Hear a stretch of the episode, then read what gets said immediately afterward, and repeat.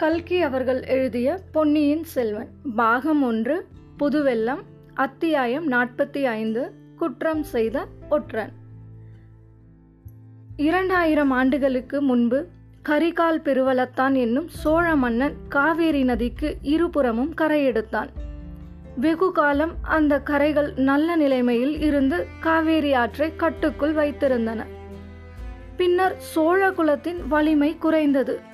பாண்டியர்களும் பல்லவர்களும் கலப்பாளரும் வானரும் தலையெடுத்தார்கள்.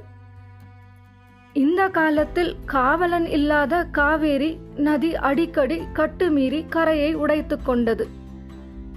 இவ்விதம் பெரிய அளவில் கரை உடைந்த சில சந்தர்ப்பங்களில் நதியின் போக்கே மேலும் கீழுமாக மாறுவது உண்டு. பழம் காவேரி புது காவேரி ஆகும். அடியோடு நதியின் கதி மாறிப்போய்விட்டால் பழைய நதிப்படுகை சில சமயம் நன்செய் நிலமாக மாறும். வேறு சில சமயங்களில் தண்ணீர் தேங்கி நிற்கும் ஓடைகளாகி கடல் போல் அலைமோதி கொண்டிருக்கும். பழையாறு நகரின் சோழ மாளிகைகளையொட்டி தென்புறத்தில் அத்தகைய ஓடை ஒன்று இருந்தது. காவேரியின் கதி மாறியதால் ஏற்பட்ட இந்த ஓடையை சோழ மன்னர்கள் வேண்டுமென்றே ஆழமாக்கி விசாலப்படுத்தி எப்போதும் தண்ணீர் ததும்பி நிற்கும்படி செய்திருந்தார்கள். அரண்மனைக்கும் முக்கியமாக அந்தப்புறங்களுக்கும் இந்த விசாலமான நீரோடை ஒரு நல்ல பாதுகாப்பாக இருந்தது. அந்த வழியில் யாரும் எளிதில் வந்துவிட முடியாது. அரண்மனையோடு நெருங்கிய தொடர்புள்ளவர்கள்தான் படகில் ஏறி வரலாம். அரண்மனை அந்தப்புறங்களின் அழகிய உத்தியான வனங்கள் இந்த நீரோடையை ஒட்டி அமைந்திருந்தன. அரண்மனை மாதர்கள் நிர்பயமாக அந்த உத்தியான வனங்களில் எந்த நேரமும் உலாவுவார்கள். கூடி குலாவுவார்கள். மயில்களாகி ஆடுவார்கள். குயில்களாகி பாடுவார்கள். சில சமயம் ஓடையில் இறங்கி நீராடுவார்கள். ஓடையில் ஓடமோட்டியும் விளையாடுவார்கள். சோழர் குலத்தில் ஒரு அரசர் காலமாகி இன்னொருவர் பட்டத்துக்கு வரும்போது புதிய அரண்மனை கட்டிக்கொள்வது உண்டு. பழைய அரண்மனையில் காலமான மன்னரின் ராணிகளும் மற்ற பிள்ளைகளும் வசிப்பார்கள்.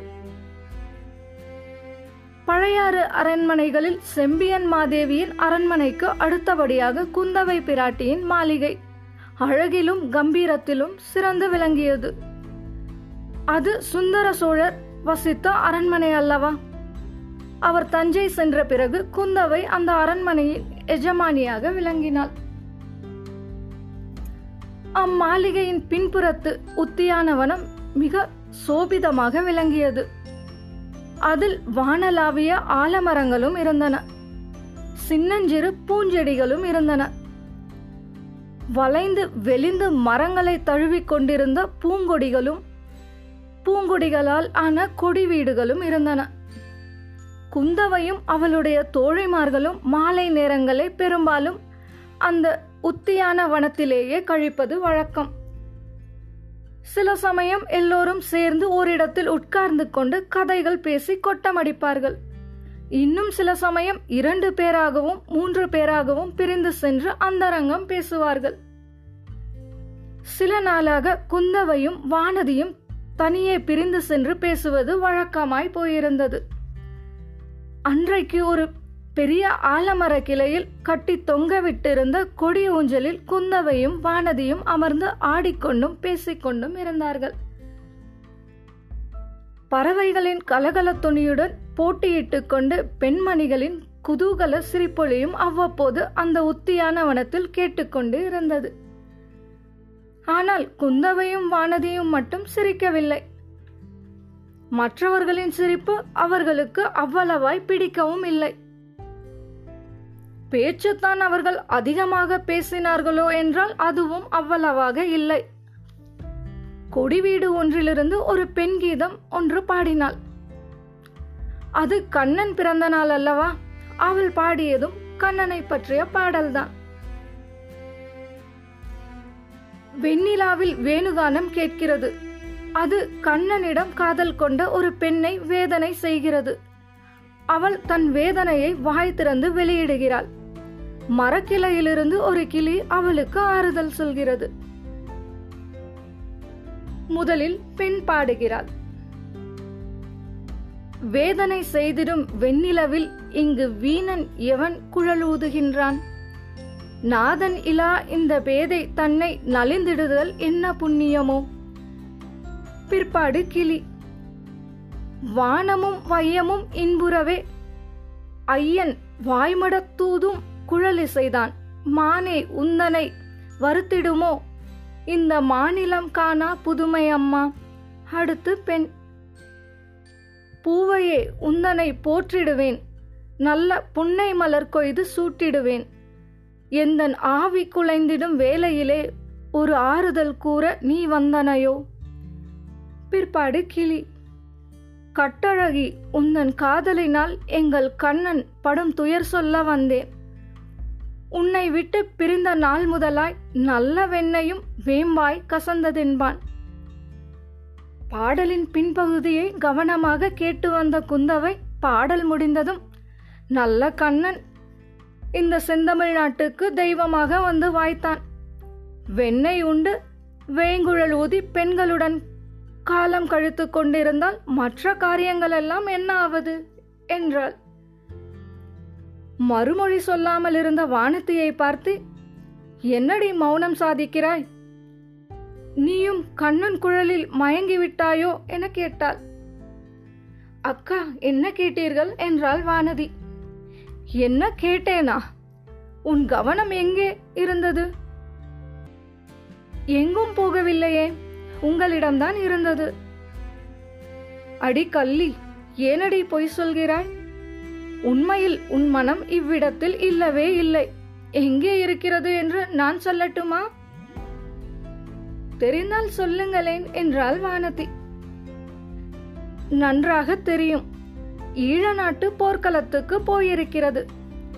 அங்கே என் தம்பி ஒரு கபடற்ற பிள்ளை இருக்கிறானே.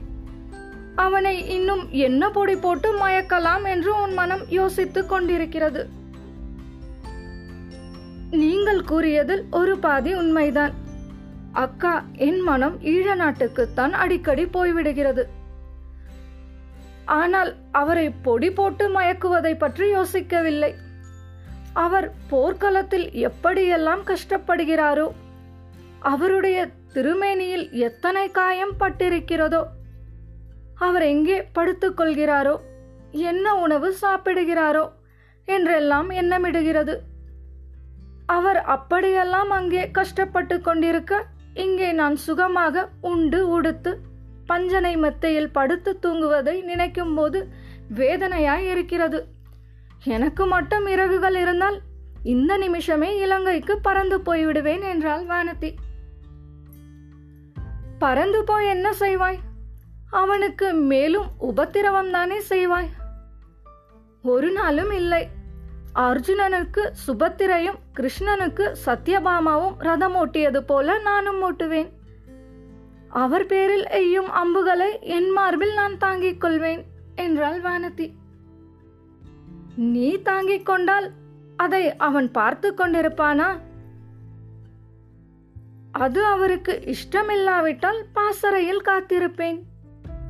போர்க்களத்திலிருந்து அவர் திரும்பி வந்ததும் காயங்களுக்கு மருந்து போட்டு கட்டுவேன். மலர் படுக்கை விரித்து வைத்திருப்பேன். அறுசுவை உண்டி சமைத்து வைத்திருந்து அளிப்பேன் உடல் வலியை மறப்பதற்கு வீணை மீட்டி பாட்டு பாடி தூங்க பண்ணுவேன் என்றாள் வானதி. இதெல்லாம் நடவாத காரியங்கள் வானதி. சோழ குலத்து வீரர்கள் போர்க்களங்களுக்கு பெண்களை அழைத்து போவதில்லை. ஏனக்கா அப்படி? என்றாள் வானதி. அவர்களுக்கு புண்களை பற்றி பயமில்லை. அதை காட்டிலும் பெண்களை பற்றித்தான் அதிக பயம். அது ஏன்? பெண்கள் அவர்களை என்ன செய்து விடுவார்கள்? என்றாள் வானதி. அவர்களை ஒன்றும் செய்ய மாட்டார்கள். ஆனால் உன்னை போன்ற பெண்கள் போர்க்களத்துக்கு போனால் எதிரி படை வீரர்கள் உங்களுடைய அழகைக் கண்டு மயங்கி வந்து சரணாகதி அடைந்து விட்டால் என்ன செய்வது? அப்போது நம் சோழ நாட்டு வீரர்கள் தங்களுடைய வீரத்தை காட்ட முடியாதல்லவா? பெண்களை கொண்டு வெற்றியடைந்தார்கள் என்ற புகழை சோழ குலத்தார் விரும்புவதில்லை. அப்படி கூட உண்டா? எதிரி வீரர்கள் அவ்வளவு மூடர்களாயிருந்து விடுவார்களா? பெண்களின் அழகைக் கண்டு மயங்கி விடுவதற்கு என்றாள் வானதி. ஏன் மாட்டார்கள்? அடியே வானதி குடந்தை ஜோதிடர் வீட்டிலும் அரிசலாற்றங்கரையிலும் நாம் ஒரு வாலிப வீரனை பார்த்தோமே. ஞாபகம் இருக்கிறதா? இருக்கிறது. அதற்கென்ன? நம்மையெல்லாம் கண்டதும் அவன் எப்படி போதை கொண்டவன் போல் மயங்கி நின்றான் என்பது ஞாபகம் இருக்கிறதா? என்றாள் குந்தவை. அதுவும் ஞாபகம் இருக்கிறது. ஆனால் நம்மையெல்லாம் பார்த்துவிட்டு என்று தாங்கள் சொல்லுவதுதான் தவறு. அவன் தங்களை பார்த்துவிட்டுத்தான் அப்படி மயங்கி நின்றான். பக்கத்தில் நின்றவர்களை அவன் கண்ணெடுத்தும் பார்க்கவில்லை அக்கா என்றாள் வானதி. வானதி நன்றாக பொய் சொல்கிறாய். பரிகாசம் செய்கிறாயா என்ன? இல்லவே இல்லை நான் ஒன்று கேட்கிறேன். அதற்கு உண்மையாக விடை சொல்வீர்களா அக்கா என்றாள் வானதி. கேட்டு பாரேன் என்றாள் குந்தவை. அந்த வாலிப வீரனுடைய ஞாபகம் உங்களுக்கு இப்போது ஏன் வந்தது? வானதி வினவினாள். நல்ல வாயாடியாக போய்விட்டாய் நீ. அவனுடைய ஞாபகம் வந்ததில் என்ன தவறு? தவறு என்று யார் சொன்னது? நான் சொல்லவில்லையே. அது மிகவும் இயற்கைதான். எனக்கு கூட அந்த வாலிபனுடைய கதி அப்புறம் என்னவாயிற்றோ என்ற கவலைதான் என்றாள் வானதி. உனக்கு ஏன் அதை பற்றி கவலை உண்டாக வேண்டும்? ஏன் கவலைப்படக்கூடாது? ஒருவரை நாம் பார்த்திருந்தால் அவரை பற்றிய ஞாபகம் நமக்கு அடிக்கடி வந்தால் அவர் என்ன ஆனார் என்று தெரிந்து கொள்ள விரும்புவது இயற்கை அல்லவா? என்றாள் வானதி. நல்ல இயற்கை. அப்படியெல்லாம் மனம் சிதறுவதற்கு நாம் இடம் கொடுத்து விடக்கூடாது. மனத்தை கட்டுப்படுத்தி வைக்க வேண்டும். அது கேளடி வானதி அது என்ன பறைச்சத்தம்? அந்த குரல் என்ன சொல்லுகிறது? சற்று கவனமாக கேள் பார்க்கலாம் என்றாள் குந்தவை. ஆம் தூரத்தில் எங்கேயோ வீதியில் பறை கொட்டும் சப்தமும் நடுநடுவே மனித குரல் கூச்சலிடும் சப்தமும் கேட்டது. காது கொடுத்து கவனமாக கேட்டபோது மனித குரல் கூறியது இது என்று தெரிந்தது. சத்துரு நாட்டிலிருந்து வந்த ஒற்றன் ஒருவன் தஞ்சாவூர் கோட்டையில் பொய் முத்திரையை காட்டி புகுந்து உளவு அறிந்து கொண்டு ஓடிவிட்டான். இரண்டு பேரை மரண காயப்படுத்திவிட்டு தப்பி போய்விட்டான். வாலிப பிராயத்தினன் வாட்டசாட்டமான தேகம் உடையவன் இந்திரஜித்தை போன்ற மாயத்தந்திரக்காரன். பெயர் வல்லவரையன் வந்தியத்தேவன். அவனுக்கு அடைக்கலம் கொடுப்போருக்கு மரண தண்டனை விதிக்கப்படும். அவனை பிடித்துக் கொடுப்போருக்கு ஆயிரம் பொன் பரிசு அளிக்கப்படும். தஞ்சை கோட்டை தளபதி பழுவேட்டரையர் காலாந்தக கண்டரின் கண்டிப்பான கட்டளை. இவ்விதம் மனித குரல் கூறி முடித்ததும் பறை தம் தம் தட தட தம் என்று முழங்கியது. குந்தவை தேவியின் திருமேனி ஏனோ நடுங்கியது. அச்சமயம் தாதி ஒருத்தி வந்து தேவி ஆழ்வார்க்கடியார் என்னும் வீர வைஷ்ணவர் தங்களை பார்க்க வந்திருக்கிறார். ஏதோ அவசர காரியமாம் என்றாள்.